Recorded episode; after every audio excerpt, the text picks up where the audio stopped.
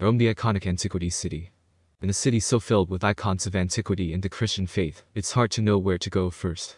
Of course, your own interests will govern your choices, but there are certain sites that are almost obligatory landmarks of Italy and of all Europe, such as the Colosseum and the Pantheon. Rome is so big that it can overwhelm, so even the most devoted sightseer should take some time to kick back and enjoy La Dolce Vita in a park or sidewalk cafe. You'll be able to choose the best places to visit with this handy list of the top attractions in Rome. The Colosseum and the Arch of Constantine. As the Eiffel Tower is to Paris, the silhouette of the Flavian Amphitheater is to Rome. The largest structure left to us by Roman antiquity, the Colosseum still provides the model for sports arenas. Present-day football stadium design is clearly based on this oval Roman plan. The building was begun by Vespasian in AD 72, and after his son Titus enlarged it by adding the fourth story, it was inaugurated in the year AD 80 with a series of splendid games. The Colosseum was large enough for theatrical performances, festivals, circuses, or games, which the imperial court and high officials watched from the lowest level, aristocratic Roman families on the second, the populace on the third and fourth. Beside the Colosseum stands the almost equally familiar Arch of Constantine, a triumphal arch erected by the Senate to honor the emperor as liberator of the city and bringer of peace, after his victory in the Battle of the Milvian Bridge in 312. Lines are long and move slowly, so you can save time by joining the skip the line. Ancient Rome and Colosseum half-day walking tour and have a knowledgeable guide, as well.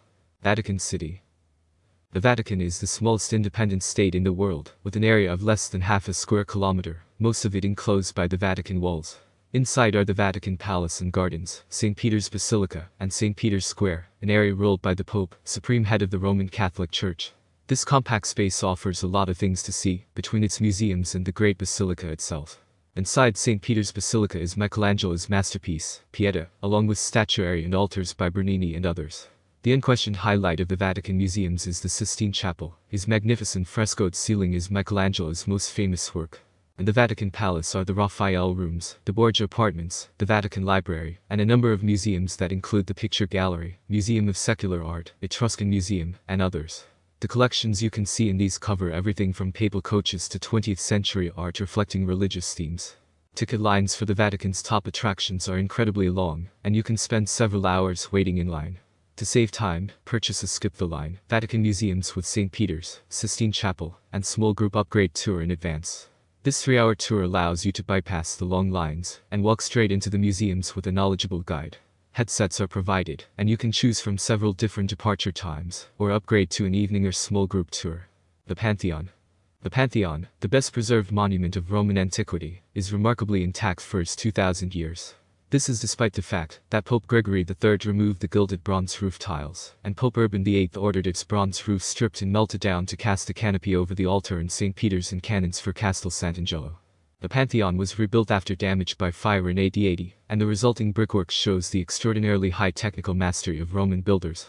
Its 43-meter dome, the supreme achievement of Roman interior architecture, hangs suspended without visible supports these are well hidden inside the walls, and its 9-meter central opening is the building's only light source. The harmonious effect of the interior is a result of its proportions.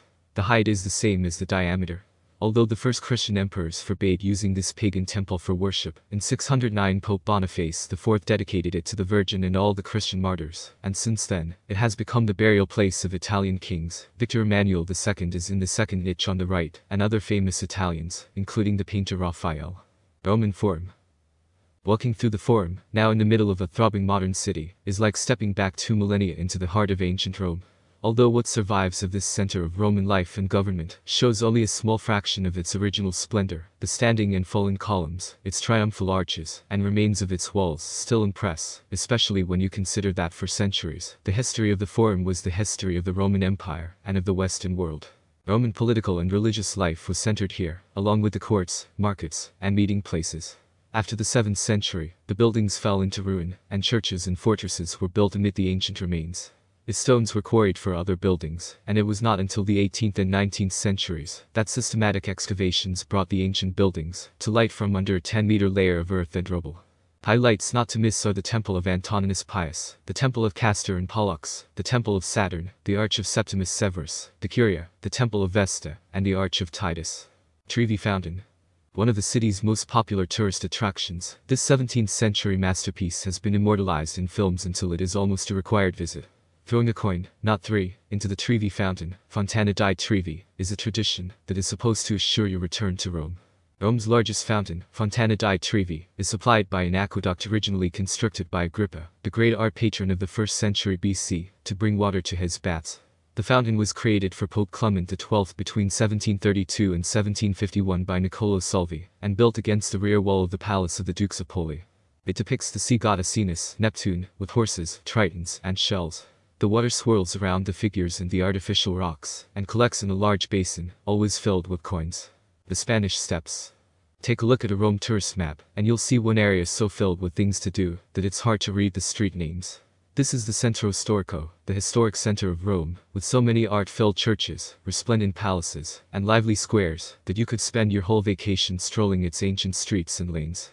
Spend some time just to absorb the neighborhood's atmosphere instead of going from one of its must-see sights to the next along with Piazza Navona, the Trevi Fountain, and the Basilica of Santa Maria Maggiore, stop in less well-known churches, such as Santa Maria del Popolo, where you'll find works by Bernini and Caravaggio. Pause at the Spanish Steps, the flight of irregular stairs and landings that lead up to the French church of Trinita dei Monti. The stairs take their name from Piazza di Spagna, the plaza at their base in one of Rome's most typical squares. The stairs have been a favorite haunt of tourists, where they can sit and enjoy a gelato in the summer, or warm their hands around cones of hot roasted chestnuts in the winter. The boat-shaped fountain at the foot of the Spanish Steps is known as the Barcaccia and was created by Pietro Bernini, father of the great Baroque architect Gian Lorenzo Bernini. Via Condotti, leading southwest from Piazza di Spagna, is Rome's most fashionable shopping street, where the Caffè Greco is famous for the artists, writers, and musicians who have frequented it. Santa Maria Maggiore, one of Rome's most majestic churches, Santa Maria Maggiore has stood here since the 4th century Pope Liberius had a vision of the Virgin, directing him to build a church where snow fell the following day. Although it was August, snow did fall on the Esquiline Hill the next morning, so here the great basilica was built. Mass has been celebrated here every day since the 5th century. The three aisles of its 86-meter-long interior are separated by 40 columns of marble and 4 of granite, and the apse added in the 13th century is lined with mosaics of Old and New Testament themes, masterpieces of Rome's famous mosaic artists. Rome's oldest mosaics, as old as the 4th century, decorate the upper walls, and the floor is inlaid with colored stone in the style of the expert 12th century artisans of the Lake Como region. The first goal to reach Italy from the Americas shines on the coffered ceiling. Two popes are buried here, it's one of Rome's four papal basilicas, an important place of pilgrimage. Piazza Navona. One of Rome's most characteristic Baroque squares, Piazza Navona still has the outline of the Roman stadium built here by Emperor Domitian. It was still used for festivals and horse races during the Middle Ages, and was rebuilt in the Baroque style by Borromini, who also designed the magnificent series of palaces and the Church of Sant'Agnese, on its west side. Its facade, campanile, and dome highlight the way Baroque architecture weaves convex and concave surfaces, gables, windows, columns, and piers into a unified design. In the crypt of Sant'Agnese are Alessandro Algardi's 1653 The Miracle of St. Agnes, and the remains of a Roman mosaic floor. Sant'Agnese provided a model for Baroque and Rococo churches in Italy and elsewhere. Although Borromini designed the square and its surrounding facades, it was his arch-rival, Bernini, who created its centerpiece, the beautiful Baroque fountain, Fontana dei Fiumi.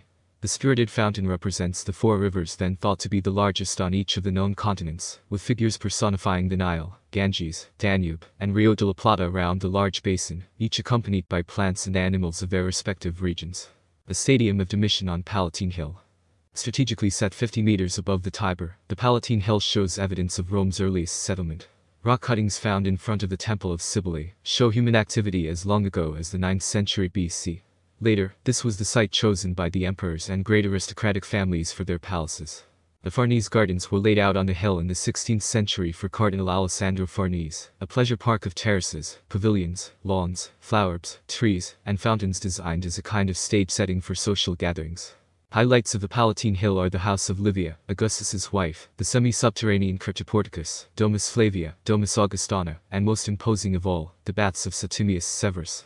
The Palatine Hill is a lovely place to explore, combining a park with magnificent and impressive ruins of ancient Rome. Borghese Gallery and Gardens.